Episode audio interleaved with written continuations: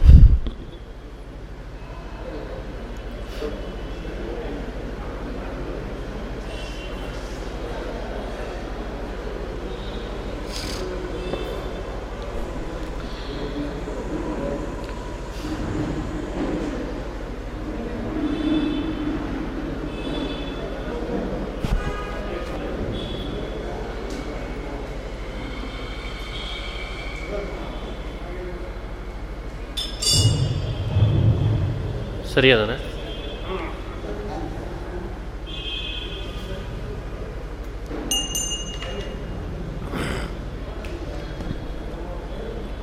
ಸ್ವಲ್ಪ ಜೋರು ಮಾಡ್ತೀನಿ ಜೋರು ಮಾಡ್ತೀನಿ.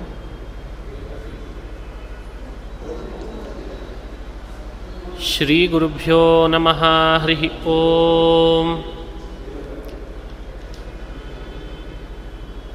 शुद्धानन्दोरु संविद्युतिबलबहुलौदार्यवीर्यातिदेहम् चिन्ता सन्तापलेपोद्भवमृतिमुखराशेषदोषातिदूरम् सद्भिर्वैराग्यभक्तिश्रुतिमतिनियतध्यानजज्ञानयोगात् गम्यं वन्दे मुकुन्दाभिधममलमलं ब्रह्मवेदान्तवेद्यम्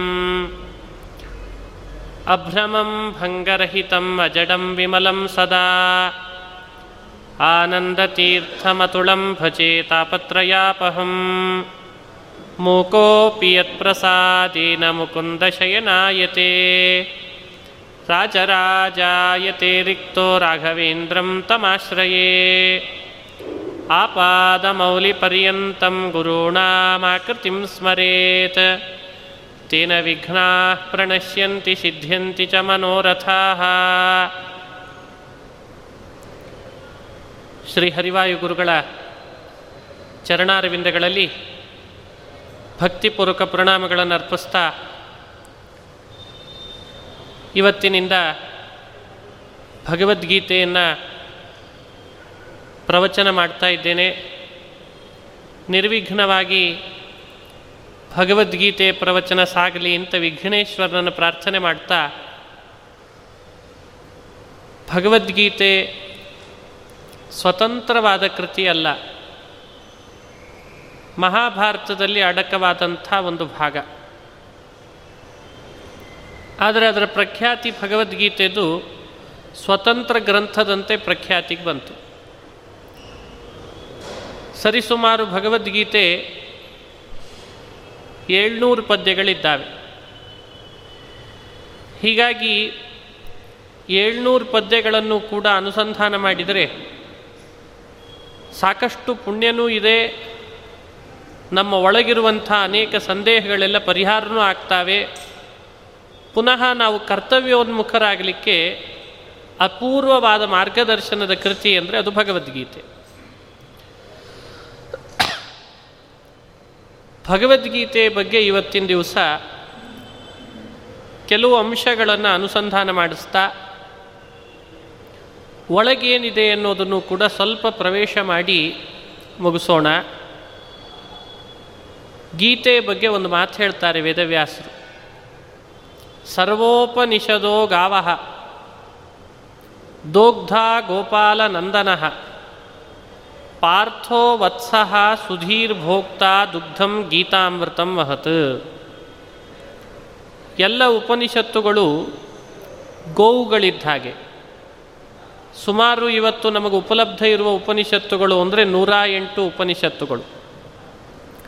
ಋಗ್ವೇದ, ಯಜುರ್ವೇದ, ಸಾಮವೇದ ಅಥರ್ವ ವೇದಗಳು ಅಂತಿಟ್ಟುಕೊಂಡು ನಾಲ್ಕನ್ನು, ಮೂರೇ ವೇದ ನಾಲ್ಕು ಅಂತಿಟ್ಟುಕೊಂಡು ನಾಲ್ಕು ವೇದಗಳಿಂದ ಉಪಲಬ್ಧವಾದ ಉಪನಿಷತ್ತುಗಳು ನೂರ ಎಂಟು. ಆ ಎಲ್ಲ ಉಪನಿಷತ್ತುಗಳನ್ನು ಗೋವಿನ ಸ್ಥಾನ ಕೊಟ್ಟಿದ್ದಾರೆ. ಆ ಗೋವುಗಳನ್ನು ಹಾಲು ಕರಿಬೇಕು ಅಂತ ಹೇಳೇನೆ ಗೋಪಾಲಕನ ರೂಪ ತಗೊಂಡವನು ಶ್ರೀಕೃಷ್ಣ ಪರಮಾತ್ಮ. ಕೃಷ್ಣನೇ ಗೋಪಾಲ ನಂದನಃ. ಅವನು ಹುಟ್ಟಿದ್ದೇ ದನ ಮನೆಯಲ್ಲಿ, ಬೆಳೆದದ್ದು ದನ ಕಾಯೋರ ಮನೆಯಲ್ಲಿ. ಅವನು ಗೋಪಾಲ ನಂದನ ಅವನು ಗೋಪಾಲಕ ಆದ್ದರಿಂದ ಹಾಲು ಕರೆಯೋ ಅಭ್ಯಾಸ ಅವನಿಗಿದ್ದೇ ಇದೆ. ಆಕಳ ಹಾಲು ಕೊಡಬೇಕಾದ್ರೆ ಕರು ಬೇಕು. ಯಾಕೆಂದರೆ ಈ ಉಪನಿಷತ್ತುಗಳೆಲ್ಲ ಜರ್ಸಿ ಆಕಳ ಅಲ್ಲ. ಇದು ಜವಾರಿ ಆಕಳ. ಅಲ್ಲಲ್ಲಿ ಹೇಳುವಾಗ ನಾನೇ ಅಂತಿರ್ತೀನಿ. ಹಣ ಬಹಳ ಕೊಡಬಹುದು ಅಂತ ಲೌಕಿಕ ವಿದ್ಯೆಯನ್ನು ಅನುಸರಿಸ್ತೇವೆ, ಆದರೆ ಅದು ಜರ್ಸಿ ಆಕಳ. ನಾಟಿ ಆಕಳ ಅಂದರೆ ಉಪನಿಷತ್ತನ್ನೋ ನಾಟಿ ಆಕಳ. ಅದು ಕೊಡೋ ಹಾಲೇನಿದೆ ಅಧ್ಯಾತ್ಮ ವಿದ್ಯೆ ಅದು ಪೌಷ್ಟಿಕವಾದ ಹಾಲು. ಹೀಗಾಗಿ ಉಪನಿಷತ್ತುಗಳೆಂಬ ಗೋವುಗಳನ್ನು ಹಾಲು ಕರಿಬೇಕಾದ್ರೆ ಗೋಪಾಲಕನಾಗಿ ಕೃಷ್ಣನಾದರೆ ಒಬ್ಬ ಕರು ಬೇಕಾಗಿತ್ತು. ಕರು ಸ್ವಲ್ಪ ಕುಡಿತದಷ್ಟೇ. ಜಾಸ್ತಿ ಕುಡಿಯೋರು ನಾವೇ. ಕರುವಿಗೆ ಬಾಯಿ ಸುಮ್ಮನೆ ಹೀಗೆ ಮುಟ್ಟಿಸಿ ಕೆಚ್ಚಲು ಸಡ್ಲ ಆದ ಕೂಡಲೇ ಎಳೆದು ತಂದು ಕಟ್ಟಿಬಿಡ್ತಾರೆ. ಆಕಳ ಹಾಲು ನಾವೇ ಕರಿತೇವೆ ಮತ್ತೆ. ಹಾಗೆ ಸ್ವಲ್ಪ ಕುಡಿಬೇಕು ಅಂತ ಹೇಳೇನೆ ಕರು. ಅಂಥ ಸ್ವಲ್ಪ ಬಹಳ ದೊಡ್ಡ ಜ್ಞಾನಿನೇ. ಅವನು ಬಹಳ ದೊಡ್ಡ ಜ್ಞಾನಿ. ಅವನಿಗೆ ಪೂರ್ಣ ಬೇಕಾಗಿರಲಿಲ್ಲ. ಅವನಿಗೆ ಬೇಕಾದದ್ದು ಸ್ವಲ್ಪ ಅಷ್ಟೇ. ಅದಕ್ಕೆ ಅಂಥ ಸ್ಥಾನದಲ್ಲಿ ಅರ್ಜುನ ಅನ್ನೋನನ್ನು ಕರುವನ್ನಾಗಿ ಮಾಡಿಕೊಂಡಂತೆ ಕೃಷ್ಣ. ಅರ್ಜುನ ಕರು ಆದ ಯಾಕೆ ಎಂದದ್ದಕ್ಕೆ, ಅವನಿಗೆ ಭಗವದ್ಗೀತೆ ಪೂರ್ಣಾಂಶ ಅನ್ನೋಕ್ಕಿಂತ ಅವನಿಗೆ ಭಗವದ್ಗೀತೆ ಅಲ್ಪಾಂಶ ಸಾಕು. ಹಾಗಾದರೆ ನೆನಪಿಟ್ಕೋಬೇಕಾದ ಸಂಗತಿ, ಈ ಆಕಳ ಹಾಲನ್ನು ಕುಡಿಬೇಕು ಅಂತಾದವರು ಯಾರಾದರು? ಕರೀಲಿಕ್ಕೆ ಕೃಷ್ಣ, ಕರು ಅರ್ಜುನ, ಮಿಕ್ಕ ಹಾಲೆಲ್ಲ ಕುಡಿಬೇಕಾದವ್ರು ಯಾರು ಅಂತಾದರು? ಇದರಿಂದ ಸ್ಪಷ್ಟ ಆಯಿತು. ಸರ್ವೋಪನಿಷದೋ ಗಾವಃ. ದೋಗ್ಧ ಗೋಪಾಲನಂದನ ಪಾರ್ಥೋ ವತ್ಸಃ ಸುಧೀರ್ಭೋಕ್ತ ದುಗ್ಧಂ ಗೀತಾಮೃತಂ ಮಹತ್. ಎಷ್ಟು ಅದ್ಭುತ. ಸಂಸಾರದಲ್ಲಿ ಕರ್ತವ್ಯ ಪ್ರಜ್ಞೆಯಿಂದ ವಿಮುಖರಾದವರು. ಸಂಕಟಕ್ಕೆ ಒಳಪಟ್ಟಿರ್ತಾರೆ, ಯಾವ ದಾರಿ ಹಿಡಿಲಿ ಅಂತ ತಿಳಿತಿರೋದಿಲ್ಲ. ಈ ದಾರಿ ಹಿಡಿಲೋ, ಈ ದಾರಿ ಹಿಡಿಲೋ ಅಂತ ಗೊಂದಲಕ್ಕೆ ಒಳಪಟ್ಬಿಟ್ಟಿರ್ತಾರೆ ಜೀವನದೊಳಗೆ. ಇದು ಸಾಧಾರಣವಾಗಿ ಹದಿನೈದು ಹದಿನೈದು, ಹದಿನಾರನೇ ವಯಸ್ಸಿನ ನಂತರದಲ್ಲಿ ಶುರುವಾಗುವ ತಾಕಲಾಟ. ಅದಕ್ಕೆ ಇತ್ತೀಚೆಗೆ ಟರ್ನಿಂಗ್ ಪಾಯಿಂಟ್ ಅಂತ ಪ್ರೋಗ್ರಾಮ್ಗಳನ್ನು ತೋರಿಸ್ಲಿಕ್ಕೆ ಶುರು ಮಾಡಿದ್ದಾರೆ. ಎಸ್ ಎಸ್ ಎಲ್ ಸಿ ಆದ ಕೂಡಲೇ turning point P U C ಆದ ಕೂಡಲೇ turning point C E T ಆದ ಕೂಡಲೇ ಟರ್ನಿಂಗ್ ಪಾಯಿಂಟ್ ಪ್ರಾಯಶಃ ಜೀವನದೊಳಗೆ ಆಗೋ ಟರ್ನಿಂಗ್ ಪಾಯಿಂಟಿಗೆ ಭಗವದ್ಗೀತೆಗಿಂತ ಮತ್ತೊಂದು ಸಿ ಇ ಟಿ ಯಾವುದೂ ಇಲ್ಲ. ಪ್ರತಿಯೊಬ್ಬ ಬದುಕಿನಲ್ಲಿ ಅವನಿಗೇ ಆದಂತಹ ಗೊಂದಲಗಳು ಅವನ ಕರ್ತವ್ಯ ಪ್ರಜ್ಞೆಯಲ್ಲಿ ಏರ್ಪಾಡಾದಾಗ, ಯಾವ ದಾರಿ ಸಿಲುಕದಿದ್ದಾಗ ಎಲ್ಲಪ್ಪ ಸಿಕ್ಕಾಕೊಂಡಿದ್ದೇನೆ ಅಂತ ಒದ್ದಾಡ್ತಿರುವಾಗ ಒಂದು ಸರಿಯಾದ ಮಾರ್ಗದರ್ಶನವನ್ನು ಮಾಡಲಿಕ್ಕೆ ಒಳ್ಳೆ ಪೌಷ್ಟಿಕವಾದ ಹಾಲನ್ನು ಜಗತ್ತಿಗೆ ಕೊಟ್ಟಿದ್ದಾನೆ ಶ್ರೀಕೃಷ್ಣ, ಅದೇ ಶ್ರೀಮದ್ ಭಗವದ್ಗೀತೆ ಅಂತ ವ್ಯಾಖ್ಯಾನ ಮಾಡ್ತಾರೆ. ಹೀಗೆ ಭಗವದ್ಗೀತೆ ಬಗ್ಗೆ ಸ್ಥೂಲ ಪರಿಚಯ. ಇದರಿಂದ ನಿಮಗೆ ಸ್ಪಷ್ಟವಾಗಿದ್ದು ಉಪನಿಷತ್ತಿನ ಸಾರವೇ ಭಗವದ್ಗೀತೆ ಅನ್ನೋದಂತೂ ಸ್ಪಷ್ಟ ಆಯಿತು. ಇತ್ತೀಚೆಗೆ ಪ್ರಶ್ನೆ ಪೇಪರ್ನಲ್ಲಿ ಕೊಡುವಾಗ ಇಪ್ಪತ್ತು ಮಾರ್ಕ್ಸಿನ ಪ್ರಶ್ನೆ. ಯಾರು ಯಾವಾಗ ಯಾರಿಗೆ ಹೇಳಿದರು? ಬಹಳ ವಿಚಿತ್ರವಾದ ಪ್ರಶ್ನೆ. ಇದನ್ನು ಬಿಡಿಸಿದರೆ ಇಪ್ಪತ್ತು ಮಾರ್ಕ್ಸ್. ಹೀಗಾಗಿ ಭಗವದ್ಗೀತೆ ಯಾರು ಯಾವಾಗ ಯಾರಿಗೆ ಹೇಳಿದರು? ಅದಕ್ಕೆ ಈ ಮಾತಿನಲ್ಲಿ ಸ್ಪಷ್ಟಪಡಿಸಿದ್ವಿ. ಶ್ರೀಕೃಷ್ಣನೆಂಬ ಗೋಪಾಲಕನೇ ಹೇಳಿದವ, ಅರ್ಜುನನೆಂಬ ಕರು ಕೇಳಿದ್ದು. ಯಾವಾಗ ಅಂತ ಪ್ರಶ್ನೆ ಕೇಳಿದ್ದಕ್ಕೆ ಯುದ್ಧದ ರಣಾಂಗಣದಲ್ಲಿ ಅರ್ಜುನನೆಂಬ ಕರುವಿಗೆ ಕೃಷ್ಣ ಹೇಳಿದ್ದಾನೆ. ಇದು ಒಂದು ಅಭಿಪ್ರಾಯವನ್ನು ನಾವು ಅನುಸಂಧಾನ ಮಾಡಬೇಕು. ರಣಾಂಗಣದಲ್ಲಿ ಅರ್ಜುನನಿಗೆ ಮೋಸ ಮಾಡೋ ಇಚ್ಛೆ ಕೃಷ್ಣನಿಗೆ ಇರಲಿಲ್ಲ. ಅಥವಾ ಅರ್ಜುನನನ್ನು ಮತಾಂತರ ಮಾಡುವ ಸಾಹಸಕ್ಕೆ ಕೃಷ್ಣ ಕೈ ಹಾಕಲಿಲ್ಲ. ರಣಾಂಗಣದಲ್ಲಿ ನಿಂತಾಗ ಏನ್ರಿ ಮತಾಂತರ? ಅರ್ಜುನನನ್ನು ಕರ್ತವ್ಯ ಪ್ರಜ್ಞೆಯಿಂದ ಬಡಿದೆಬ್ಬಿಸ್ಬೇಕಾಗಿದೆ. ಅವನಿಗದು ಹೋಗಿದೆ, ಕರ್ತವ್ಯ ಪ್ರಜ್ಞೆ ಹೋಗಿದೆ, ಯಾವ ದಾರಿ ಹಿಡಿಬೇಕು ಅಂತ ತಿಳಿತಿಲ್ಲ. ಯುದ್ಧ ಬಿಡಬೇಕು ಅಂತ ಹೇಳು ನಿಶ್ಚಯ ಇಲ್ಲ, ಯುದ್ಧ ಮಾಡಬೇಕು ಅಂತ ಹೇಳು ನಿಶ್ಚಯ ಇಲ್ಲ.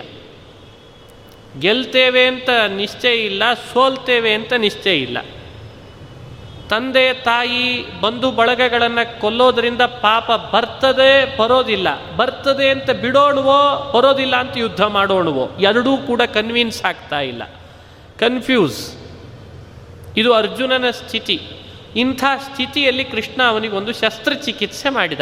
ಆ ಶಸ್ತ್ರಚಿಕಿತ್ಸೆಯೇ ಭಗವದ್ಗೀತೆ ಅಂತ ಚಿಂತನೆ ಮಾಡ್ತಾರೆ. ಇದು ಮೆದುಳಿಗೆ ಮಾಡಿದ ಶಸ್ತ್ರಚಿಕಿತ್ಸೆ. ಅರ್ಥೋ ಸೆಂಟರ್ನಲ್ಲಿ ಮಾಡೋದಲ್ಲ, ಡೆಂಟಲಿಸ್ಟ್ ಮಾಡೋದಲ್ಲ. ಇದು ಕೃಷ್ಣನಂಥ ಒಬ್ಬ ಮಹಾನುಭಾವ ಮಾತ್ರ ಮಾಡಲಿಕ್ಕೆ ಸಾಧ್ಯ. ಭಗವದ್ಗೀತೆ ಬಗ್ಗೆ ಇನ್ನೊಂದು ಮಾತನ್ನು ನಿಮ್ಮ ಮುಂದೆ ತಿಳಿಸ್ಬೇಕು. ವೇದವ್ಯಾಸರ ಹೃದಯ ಅದು ಪಾರಿ, ಅದು ಒಂದು ಕ್ಷೀರಸಾಗರ. ವ್ಯಾಸರ ಹೃದಯದ ಕ್ಷೀರಸಾಗರವನ್ನು ಮಥಿಸಿದಾಗ ಮಥನ ಮಾಡಲಿಕ್ಕೆ ಅಂತ ಒಂದು ಮಂದರವನ್ನು ತಂದಿರಿಸಿದರು. ನಮ್ಮ ಮೇಲಿರುವ ಕರುಣೆಯೇ ಮಂದರ ಪರ್ವತ. ಕರುಣಾ ಮಂದರವನ್ನಿಟ್ಟು ವ್ಯಾಸರು ತಮ್ಮ ಹೃದಯದ ಕ್ಷೀರಸಾಗರ ಮಥಿಸಿದರೆ ಆಗ ಸಾಕಷ್ಟು ಪದಾರ್ಥಗಳು ಹುಟ್ಟುಕೊಂಡು ಬಂದವು ಆ ಕ್ಷೀರಸಾಗರ ಮಥಿಸಿದಾಗ ಬಂದದ್ದು ವೇದಗಳು. ಅಲ್ಲಿ ಬಂದದ್ದು ಲಕ್ಷ್ಮಿ, ಇಲ್ಲಿ ವೇದಗಳು. ಕ್ಷೀರಸಾಗರ ಮಥನ ಮಾಡಿದಾಗ ವೇದಗಳೆಂಬ ಲಕ್ಷ್ಮಿ ಪ್ರಕಟಳಾದ್ಲು. ಅದಕ್ಕೆ ವೇದವ್ಯಾಸ. ಇದೇ ಕ್ಷೀರಸಾಗರವನ್ನು ಮತ್ತಷ್ಟು ಮಥನ ಮಾಡಿದಾಗಲೇ ಚಂದ್ರ ಬಂದ ಅಲ್ಲಿ. ಇಲ್ಲಿ ಪುರಾಣಗಳೆಲ್ಲ ಚಂದ್ರ. ಎಲ್ಲ ಪುರಾಣಗಳು ಚಂದ್ರನೇ.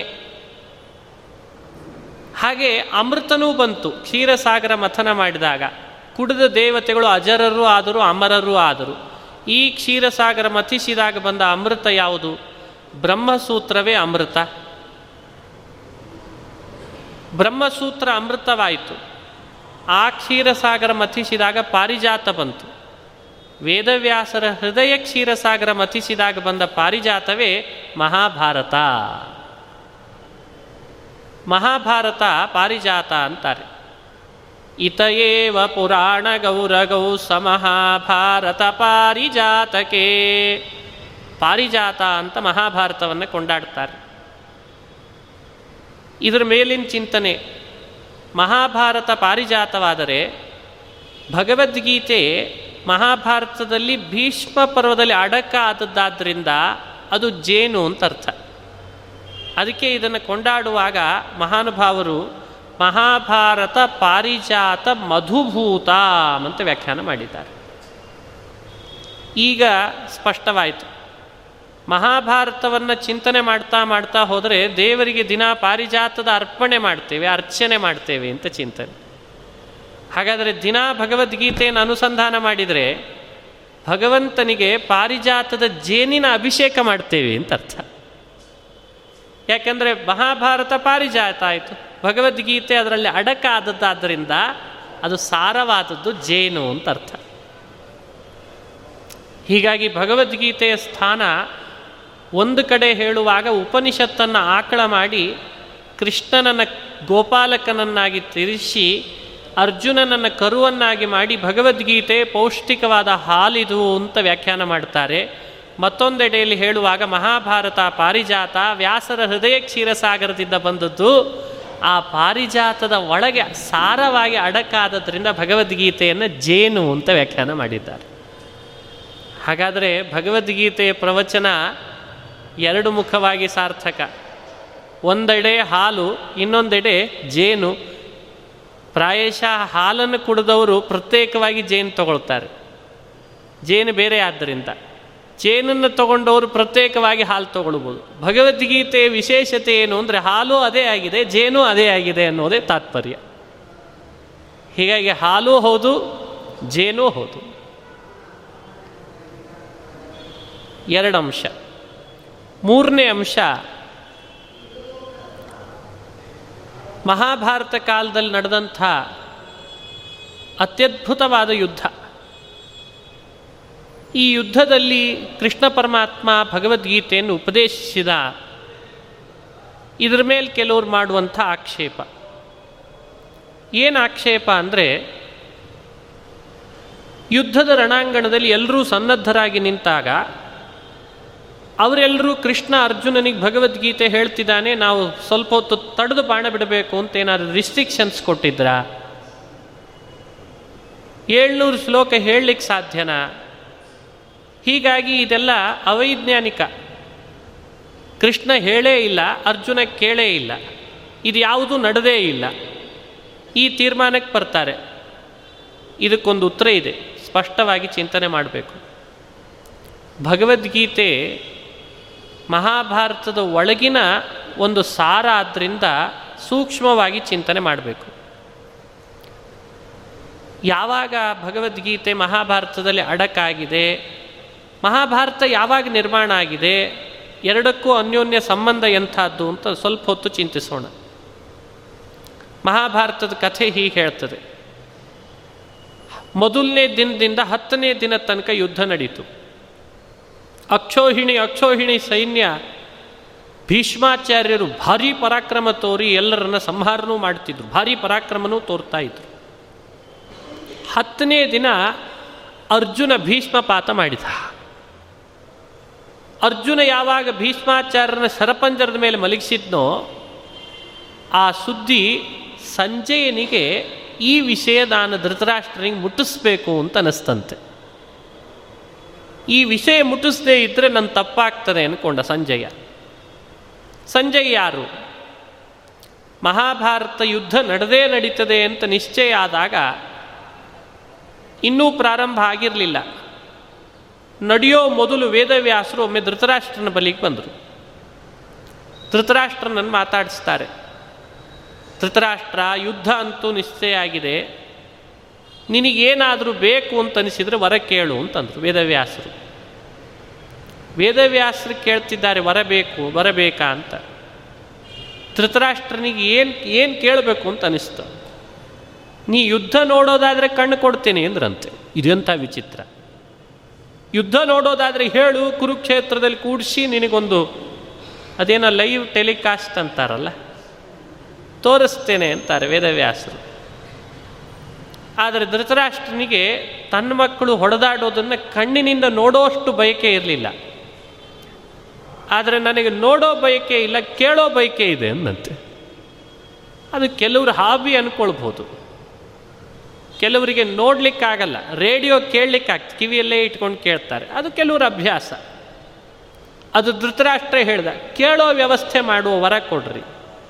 ವೇದವ್ಯಾಸರಿಗೆ ಎರಡು ರೀತಿ ಜವಾಬ್ದಾರಿ. ಯಾಕೆಂದರೆ ನೋಡಲ್ಲ ಅಂತಾನೆ, ಕೇಳಬೇಕು ಅಂತಾನೆ. ಹಾಗಾದರೆ ನೋಡೋವನನ್ನು ಒಬ್ಬನ ಕರೆದು ಇವನಿಗೆ ಹೇಳೋ ವ್ಯವಸ್ಥೆ ಮಾಡಿಸ್ಬೇಕೀಗ. ಸರಿ, ಸಂಜಯ ಅಂತ ತಮ್ಮ ಶಿಷ್ಯ ಅವನು. ಸಂಜಯ ಅಂದರೆ ಗವಲ್ಗಣ ಅನ್ನೋ ಒಬ್ಬನ ಮಗ. ಗವಲ್ಗಣ ಕುರುವಂಶದ ರಾಜರಿಗೆ ಮಂತ್ರಿಯಾದವನು. ಹೀಗಾಗಿ ಗವಲ್ಗಣನ ಮಗ ಸಂಜಯನೂ ಕೂಡ ಧೃತರಾಷ್ಟ್ರನಿಗೆ ಮಂತ್ರಿ ಸ್ಥಾನದಲ್ಲಿದ್ದ. ಸಂಜಯ ವೇದವ್ಯಾಸರಿಗೆ ಶಿಷ್ಯ ಇವನಿಗೆ ಮಂತ್ರಿ. ಇನ್ಯಾರಾದರೂ ವಾರ್ತಾ ವಾಚನ ಮಾಡಿದರೆ ಇವನಿಗೆ ನಂಬಿಕೆ ಬರಲ್ಲ. ಅಲ್ಲಿ ನಡೆದದ್ದೇನೋ, ಇವ ಇನ್ನೇನೋ ಹೇಳ್ದ ಅಂದ್ರೆ ಏನು ಮಾಡ್ತೀರಿ? ಹಂಗೂ ನಡೀತಾವೆ ಎಷ್ಟೋ ಸಂದರ್ಭದಲ್ಲಿ. ಅವನು ಏನೋ ಭಾಷಣ ಮಾಡಿರ್ತಾನೆ, ಇವ್ರು ಏನೋ ಮಾತಾಡ್ತಿರ್ತಾರೆ ವಾರ್ತೆಗಳಲ್ಲಿ. ಮಾತಾಡಿದ್ದೇ ಏನೋ, ಇವ್ರು ಹಾಕಿದ್ದಿನ್ನೇನೋ ನಂಬಿಕೆ ಬರಲ್ಲ. ಅದಕ್ಕೆ ವೇದವ್ಯಾಸರು ಉಪಾಯ ಮಾಡಿದರು. ಇವನಿಗೆ ಬೇಕಾದವನಾಗಿರಬೇಕು ತಮ್ಮ ಶಿಷ್ಯನೂ ಅನಿಸಿರಬೇಕು. ಅಂಥವ ಒಬ್ಬ ವ್ಯಕ್ತಿ, ಅವನು ಒಬ್ಬನೇ. ಅವನು ಸಂಜಯ, ನೀನು ಬಾಯಿ ಅಂತಂದು ಸಂಜಯ, ಧೃತರಾಷ್ಟ್ರನಿಗೆ ಯುದ್ಧ ನೋಡೋ ಬಯಕೆ ಇಲ್ಲ, ಕೇಳೋ ಬಯಕೆ ಇದೆ. ನಾನು ನಿನಗೇನು ವರ ಕೊಡ್ತೇನೆ? ನೀನು ಯುದ್ಧವನ್ನು ಕಣ್ಣಾರೆ ನೋಡು. ಎಷ್ಟು ವಿಶೇಷ ಅಂದರೆ ಸಂಜಯನಿಗೆ ವ್ಯಾಸರಂತಾರೆ ಭಗವದ್ಗೀತೆ ಕೊನೆಯಲ್ಲಿ ಬರುವ ಘಟ್ಟ ಈಗ. ಮೊದಲೇ ನಿಮ್ಮ ಮುಂದೆ ಹೇಳ್ತಾ ಇದ್ದೆ ನಾನು. ಕೊನೆಯಲ್ಲಿ ಬರ್ತದಿದು ಸಂಜಯ, ನೀನು ಯುದ್ಧವನ್ನು ನೋಡು. ಅಲ್ಲಿ ಬೇಕಾದಷ್ಟು ಶಸ್ತ್ರಗಳು ಬೀಳ್ತಿರ್ತಾವೆ, ಅಸ್ತ್ರಗಳು ಬಡಿತಿರ್ತಾವೆ. ಆದರೆ ನಿನಗೆ ಮಾತ್ರ ಯಾವ ಅಸ್ತ್ರ ಬಡದಿರಬಾರ್ದು, ಅಂಥವರ ಕೊಡ್ತೇನೆ ಅಂತಂದ್ರಂತ. ಇದು ಭಾಗವ, ಭಗವದ್ಗೀತೆಯಲ್ಲಿರೋದು. ನಿನ್ನನ್ನು ಯಾವ ಅಸ್ತ್ರ ಮುಟ್ಟಬಾರ್ದು, ನಿನಗೆ ಶಸ್ತ್ರಗಳು ಬಡಿಬಾರ್ದು. ನೀನು ಅಲ್ಲೇ ಹೋಗಿ ಯುದ್ಧದ ರಣಾಂಗಣದಲ್ಲಿ ಎಲ್ಲರನ್ನ ಕಾಣು. ಎಲ್ಲಿ ತನಕ? ಬಹುದೂರದಲ್ಲಿದ್ದವರು ಯಾರ್ಯಾರು ಯಾರ್ಯಾರ ಜೊತೆಗೆ ಏನೇನು ಮಾತಾಡ್ತಾರೆ ಅನ್ನೋದು ನಿನ್ನ ಕಿವಿಗೆ ಬೀಳಲಿ ಅಂತ ಹೊರ ಕೊಟ್ಟಿದ್ರಂತೆ. ಅವರು ಮಾತಾಡೋದು ನಿನ್ನ ಕಿವಿಗೆ ಬೀಳಬೇಕು, ನೀನು ಅದನ್ನು ನೋಡಬೇಕು, ನೋಡುವಾಗ ನಿನ್ನ ಮೇಲೆ ಯಾವ ಶಸ್ತ್ರಾಸ್ತ್ರಗಳು ಬೀಳಬಾರ್ದು, ಅಪ್ಪಿ ತಪ್ಪಿ ನಿನಗೇನಾದರೂ ಸಮಯಕ್ಕೇನೋ ಕೆಲಸ ಬಂತು, ಆ ಸಂದರ್ಭ ಯುದ್ಧದ ನೋಡಲಿಕ್ಕೆ ಆಗಲಿಲ್ಲ ವಾಪಸ್ ಹಸ್ತಿನಾವತಿಗೆ ಬಂದು ಆದರೆ ನಡೆದ ಯುದ್ಧ ನಿನ್ನ ತಲೆ ಒಳಗೆ ಯಾವಾಗಲೂ ಬರಲಿ ಅಂತ ವರ ಕೊಟ್ಟಿದ್ರಂತ ಸಾಕಷ್ಟು ಜನ ಅಂತಿರ್ತಾರೆ. ಕೆಲವು ಕೆಲವು ಪ್ರಸಂಗ ಟಿ ವಿಯಲ್ಲಿ ನೋಡ್ಲಿಕ್ಕೆ ಆಗದೆ ಹೋದರೆ ರೆಕಾರ್ಡ್ ಬಟನ್ ಒತ್ತಿ ಹೋಗಿರ್ತಾರಂತೆ. ಯಾಕೆ ಅಂದರೆ ಬಂದ ಮೇಲೆ ನೋಡ್ಕೊಳ್ಳಿಕ್ಕಾಗ್ತದಲ್ಲ ಅಂತ. ಇವ್ರದ್ದೇ ಇಷ್ಟು ಮುಂದುವರೆದದ ಅಂದ್ರೆ ಅವ್ರದ್ದು ಎಷ್ಟಿರಬೇಡ ಅಂತ ವಿಚಾರ ಮಾಡ್ರಿ. ಸಂಜಯನಿಗೆ ಇಂಥ ವರ ಕೊಟ್ರಂತ. ಅಪ್ಪಿ ತಪ್ಪಿಯೂ ನಿನಗೆ ಆ ಯುದ್ಧದ ಯಾವ ಪ್ರಸಂಗವೂ ತಿಳಿಲಿಲ್ಲ ಅಂತ ಆಗಬಾರ್ದು. ಹೀಗೆ ವೇದವ್ಯಾಸರು ಸಂಜಯನಿಗೆ ವರ ಕೊಟ್ಟರು ಆ ವರದ ಪ್ರಭಾವದಿಂದಲೇ ಸಂಜಯ ಬಂದು ಧೃತರಾಷ್ಟ್ರನಿಗೆ ವಿಷಯಗಳನ್ನು ನೇರವಾಗಿ ಆವಾಗ ಆವಾಗ ಬಂದು ಹೇಳ್ತಿದ್ದ. ಬಹಳಷ್ಟು ಕಾಲ ಸಂಜೆಯ ಯುದ್ಧವನ್ನು ಕಣ್ಣಾರೆ ಕಾಣ್ತಿದ್ದ. ಆದರೆ ಸಂದರ್ಭ ಹೀಗೆ ನಡೆದಿದೆ, ಹತ್ತು ದಿನಗಳಲ್ಲಿ ಭೀಷ್ಮ ಪಾತ ಆಗೋ ತನಕ ಸಂಜೆಯ ಧೃತರಾಷ್ಟ್ರನ ಹತ್ರ ಬಂದಿರಲಿಲ್ಲ. ಸಂಜೆಯ ಹತ್ತನೇ ದಿನ ಮಾತ್ರ ಅಲ್ಲಿ ಉಳಿಲಿಕ್ಕಾಗಲಿಲ್ಲ ಅವನಿಗೆ. ಯಾಕೆ ಅಂದರೆ ಭೀಷ್ಮ ಪಾತ ಆದ ಸುದ್ದಿ ಧೃತರಾಷ್ಟ್ರನಿಗೆ ನಾ ಮುಟ್ಟಿಸ್ಬೇಕೋ ಬೇಡವೋ?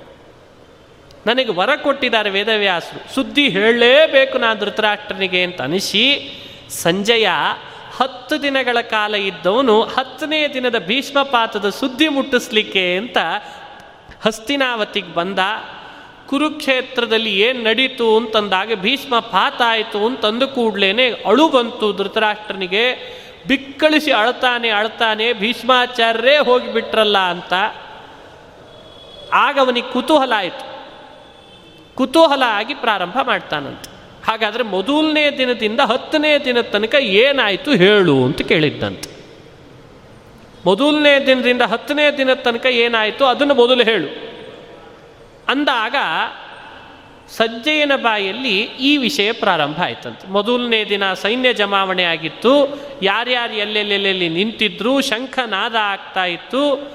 ಅದರಲ್ಲಿ ರಥ ತಗೊಂಡು ಬಂದು ಅರ್ಜುನ ಕೃಷ್ಣನಿಗೆ ಹೇಳಿದ್ದಕ್ಕೆ ಸಾರಥಿಯಾಗಿ ಕೃಷ್ಣ ಮಧ್ಯದಲ್ಲಿ ತನ್ನ ನಿಲ್ಲಿಸಿದ, ದುರ್ಯೋಧನ ಏನು ಮಾತಾಡಿದ, ಅರ್ಜುನ ಏನು ಮಾತಾಡಿದ, ಇದನ್ನು ಸಂಜೆಯ ಧೃತರಾಷ್ಟ್ರನಿಗೆ ವಾರ್ತಾವಾಚನ ಮಾಡಲಿಕ್ಕೆ ಶುರು ಮಾಡಿದ್ದಂತೆ ಹಾಗಾದರೆ ಸಂಜಯ ಧೃತರಾಷ್ಟ್ರನಿಗೆ ಹೇಳಿದ್ದು ನಡೆದ ಘಟನೆಯನ್ನು ಹತ್ತನೇ ದಿವಸ ಅನುವಾದ ಮಾಡಿದ್ದಾನೆ. ಇದರಿಂದ ನಿಮಗೆ ಸ್ಪಷ್ಟ ಆಗ್ತದೆ. ಭಗವದ್ಗೀತೆ ಸಂಜಯನ ಬಾಯಲ್ಲಿ ಬಂದದ್ದು ಭೀಷ್ಮ ಪಾತ್ರದ ದಿನ, ಅಂದರೆ ಹತ್ತನೇ ದಿವಸ. ಒಟ್ಟಾರೆ ಭಗವದ್ಗೀತೆಯ ಸ್ಕ್ರಿಪ್ಟ್. ಈ ಸ್ಕ್ರಿಪ್ಟ್ ಯಾವಾಗ ಬಂತು? ಇದಕ್ಕೂ ನಾವು ಹಿನ್ನೆಲೆ ವಿಚಾರ ಮಾಡ್ತಾ ಬಂದ್ವಿ. ಮಹಾಭಾರತದಲ್ಲಿ ಮೊದಲೇ ಭಗವದ್ಗೀತೆ ತಯಾರಾಗಿಬಿಟ್ಟಿತ್ತು.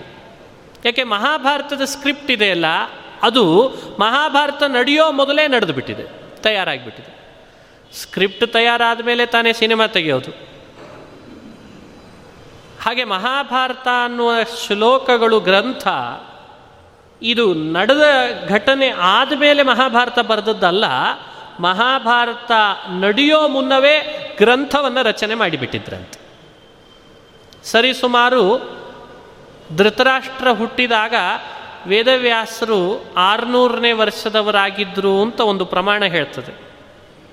ಆರುನೂರು ವರ್ಷದಷ್ಟು ಮೊದಲೇ ವೇದವ್ಯಾಸರು ಮೊದಲೇ ಬರೆದು ಬಿಟ್ಟಿದ್ದಾರೆ ಹಾಗಾದರೆ ಮಹಾಭಾರತ ಮೊದಲೇ ಬರೆದಿದ್ದಾಗಿದೆ. ಅದರಲ್ಲಿ ಅಡಕ ಭೀಷ್ಮ ಪರ್ವ, ಭೀಷ್ಮ ಪರ್ವದಲ್ಲಿ ಅಡಕವಾದ ಭಗವದ್ಗೀತೆಯು ಮೊದಲೇ ರಚನೆಯಾಗಿದೆ. ಸಂದರ್ಭಕ್ಕೆ ಅನುಗುಣವಾಗಿ ಈ ಪ್ರಸಂಗವನ್ನು ನಿಮ್ಮ ಮುಂದೆ ನಾನು ಚಿಂತನೆ ಮಾಡಿಟ್ಟಿದ್ದೇನೆ ಅಷ್ಟೇ. ಹಾಗಾದರೆ ಮಹಾಭಾರತ ಅದರ ಸ್ಕ್ರಿಪ್ಟ್ನಲ್ಲಿ ಭಗವದ್ಗೀತೆ ಬಂದಾಗಿದೆ ಅಂತಂದರೆ ಕೃಷ್ಣ ಅರ್ಜುನನಿಗೆ ಹೇಳಿದ್ದೇನು ಹಾಗಾದರೆ. ಮೊದಲೇ ಇದ್ದದ್ದನ್ನೇ ಹೇಳಿದ್ನೋ, ಹೊಸದಾಗಿ ಹೇಳಿದ್ನೋ? ಹೊಸದಾಗಿ ಹೇಳಿದ್ದಲ್ಲ. ಮೊದಲೇ ಏನು ಮಹಾಭಾರತದೊಳಗೆ ಸ್ಕ್ರಿಪ್ಟ್ ಇದೆ, ಅದರದ್ದೇ ಅಂಶಗಳನ್ನು ಅರ್ಜುನನಿಗೆ ಕೃಷ್ಣ ಪರಮಾತ್ಮ ನಿರೂಪಣೆ ಮಾಡಿದ್ದಾನೆ. ಒಂದು ತಾಸು ಪ್ರವಚನನ, ಒಂದು ತಾಸು ಆದಮೇಲೆ ಪ್ರವಚನ ಮುಗಿಸಿ ಮನೆಗೆ ಹೋಗ್ತೇವೆ. ಯಾರೋ ಕೇಳ್ತಾರೆ, ಏನಿತ್ತು ಪ್ರವಚನದಲ್ಲಿ? ಮೂರು ನಿಮಿಷದಲ್ಲಿ ಹೇಳ್ತಾರೆ. ನೋಡಿ, ಇಷ್ಟು ಹೇಳಿದರು ಅಂತ. ಪ್ರವಚನ ಒಂದು ತಾಸು, ಏನಿತ್ತು ಅಂತ ಕೇಳಿದ ಕೂಡಲೇ ಹೇಳಿದ್ದು ಎಷ್ಟು ನಿಮಿಷ? ನಾಲ್ಕೈದು ವಾಕ್ಯದಲ್ಲಿ ಮುಗಿದು ಹೋಗ್ತದೆ. ಹಾಗೆ ಕೃಷ್ಣ ಭಗವದ್ಗೀತೆಯ ಸ್ಕ್ರಿಪ್ಟು ಮಹಾಭಾರತದಲ್ಲಿ ವ್ಯಾ, ವೇದವ್ಯಾಸರೇ ಮೊದಲೇ ರಚನೆ ಮಾಡಿಟ್ಟಾಗಿದೆ ಅರ್ಜುನನಿಗೆ ಆ ಕಾಲಕ್ಕೆ ಎಷ್ಟು ವ್ಯವಸ್ಥಿತವಾಗಿ, ಸ್ಪಷ್ಟವಾಗಿ ನಿರೂಪಣೆ ಮಾಡಿಬಿಟ್ಟಿದ್ದಾನೆ. ಯಾಕಿಷ್ಟು ಒಪ್ಪಲಿಕ್ಕೆ ತಯಾರಿಲ್ಲ? ಯಾಕಿದನ್ನು ಅಲ್ಲಗಳಿತೀರಿ ಇದು ಭಗವದ್ಗೀತೆಯ ಅದ್ಭುತವಾದ ಮಹಿಮೆ. ಹೀಗಾಗಿ ಮಹಾಭಾರತದ ಒಳಗಿರುವ ಸಾರಭೂತವಾದ ಗ್ರಂಥ ಭಗವದ್ಗೀತೆ ಅಂತ ಚಿಂತಿಸ್ತಾ, ಮಹಾಭಾರತ ಮೊದಲೇ ರಚನೆ ಮಾಡಿದ್ದು ಅಂತನ್ನೋದನ್ನು ಮೊದಲು ತಿಳಿದು, ಆಮೇಲೆ ಭಗವದ್ಗೀತೆಯನ್ನು ನಾವು ಅನುಸಂಧಾನ ಮಾಡಬೇಕೇ ಹೊರತು ನೇರ ಭಗವದ್ಗೀತೆಯನ್ನೇ ಓದ್ಲಿಕ್ಕೆ ಹೋಗಿ ಹಿಂದಿಲ್ಲ, ಮುಂದಿಲ್ಲ, ತಳ ಇಲ್ಲ, ಬುಡ ಇಲ್ಲ, ಏನು ಅರ್ಥ ಆಗ್ತದೆ? ಬಹಳ ಅದ್ಭುತ ಭಗವದ್ಗೀತೆ ಅಂದರೆ ಸಾಧಾರಣ ಗ್ರಂಥ ಅಲ್ಲ. ಇದು ನಾಲ್ಕನೇ ಅಂಶ. ಐದನೇ ಅಂಶ, ಭಗವದ್ಗೀತೆ ಬಗ್ಗೆ ಹೇಳುವಾಗ ಹಾಗಾದರೆ ಮಹಾಭಾರತದ ಮಹಿಮೆಯನ್ನು ಮೊದಲು ತಿಳಿಬೇಕು. ಅದು ಅವಶ್ಯಕ ಹಾಗೂ ಅನಿವಾರ್ಯ. ಮಹಾಭಾರತದ ಮಹಿಮೆ ತಿಳಿದು ಭಗವದ್ಗೀತೆ ಕಡೆಗೆ ಬಂದಾಗ ಇನ್ನಷ್ಟು ನಮಗದರ ಬಗ್ಗೆ ಆಸ್ಥೆ, ಶ್ರದ್ಧೆ ಬರ್ತದೆ. ವೇದವ್ಯಾಸರು ನಾರಾಯಣನ ಅವತಾರ. ದ್ವಾಪರದ ಅಂತ್ಯದಲ್ಲಿ ಅವತರಿಸಿ ಜ್ಞಾನ ಎಲ್ಲೆಡೆ ಲೋಪ ಆದಾಗ ಜ್ಞಾನ ಕೊಡ್ಲಿಕ್ಕೆ ಬಂದ ಸೂರ್ಯನೇ ವೇದವ್ಯಾಸರು. ಅಂಥ ವೇದವ್ಯಾಸರು ವೇದಗಳನ್ನು ವಿಭಾಗ ಮಾಡಿದರು. ಬ್ರಹ್ಮಸೂತ್ರಗಳನ್ನು ರಚಿಸಿದರು. ವೇದಗಳನ್ನು ವಿಭಾಗ ಮಾಡಿದ್ದಲ್ಲದೆ ಅದರದ್ದೇ ಆದ ಪ್ರವರ್ತಕರನ್ನಾಗಿ ಒಬ್ಬೊಬ್ಬರನ್ನು ನೇಮಕ ಮಾಡಿದರು. ಋಗ್ವೇದ, ಯಜುರ್ವೇದ, ನೀ ತಗೋ, ನೀ ಮಾಡು, ನೀ ಎಲ್ಲದಕ್ಕೂ ಒಬ್ಬೊಬ್ಬ ಸಿ ಇ ಒ ಬೇಕಲ್ಲ? ವಾರ್ತಾ ಇಲಾಖೆ, ವ್ಯವಸ್ಥೆ ಮಾಡಿದರು. ಪ್ರಚಾರ ಇಲಾಖೆ ಬೇರೆ, ವಾರ್ತಾ ಇಲಾಖೆ ಬೇರೆ ಅದರದ್ದೇ ಸಚಿವರು ಬೇರೆ. ಅದನ್ನು ನೀವು ಮುಂದುವರಿಸ್ಕೊಂಡು ಹೋಗು, ಶಿಷ್ಯರಿಗೆ, ಪ್ರಶಿಷ್ಯರಿಗೆ ಕೊಡು ಅಂತ ವೇದವ್ಯಾಸರ ಅದ್ಭುತವಾದ ವ್ಯವಸ್ಥೆ. ಅದನ್ನು ಶಿಷ್ಯರಿಗೆ ಮಾಡಲಿಕ್ಕೆ ಶುರು ಮಾಡಿದರು. ಹಾಗೆ ಬ್ರಹ್ಮಸೂತ್ರ ರಚಿಸಿದರು. ಪುರಾಣಗಳನ್ನು ರಚಿಸಿದರು. ಅದಕ್ಕೆ ಒಬ್ಬೊಬ್ಬರನ್ನ ನೇಮಕ ಮಾಡಿಕೊಟ್ರು. ಹಾಗೆ ಮಹಾಭಾರತ ರಚನೆ ಮಾಡಿದರು. ಮಹಾಭಾರತ ರಚನೆ ಮಾಡಿ ಅದರದ್ದೇ ಆದ ಪ್ರಚಾರ ಕಾರ್ಯವನ್ನು ಒಬ್ಬರಿಗೆ ವಹಿಸ್ಕೊಟ್ರು. ವೈಶಂಪಾಯನರಿಗೆ ವಹಿಸ್ಕೊಟ್ರು ಅದನ್ನು ಮುಂದುವರಿಸ್ಕೊಂಡು ಹೋಗ್ರಿ ಅಂತ. ಈ ಮಹಾಭಾರತವನ್ನು ರಚಿಸಿದ ಮೇಲೆ ಸಾಕಷ್ಟು ಋಷಿಮುನಿಗಳು ಎಲ್ಲ ದೊಡ್ಡ ದೊಡ್ಡ ಸ್ಕಾಲರ್ಸ್ ಅಸೋಸಿಯೇಟ್ ಪ್ರೊಫೆಸರ್ಸ್ ಅವರಿಗೆಲ್ಲ ತಾವಾಗೆ ಡಾಕ್ಟರೇಟ್ ತೊಗೊಂಡ್ಬೋದು ಅವರು. ನಾವು ನೀವು ಯೂನಿವರ್ಸಿಟಿಯಿಂದ ಅವರಿಗೆ ಡಾಕ್ಟರೇಟ್ ಕೊಡಬೇಕಾಗಿಲ್ಲ. ಅಂಥಂಥ ಬ್ರಹ್ಮಜ್ಞಾನಿಗಳು. ವೇದವ್ಯಾಸರ ಶಿಷ್ಯರು.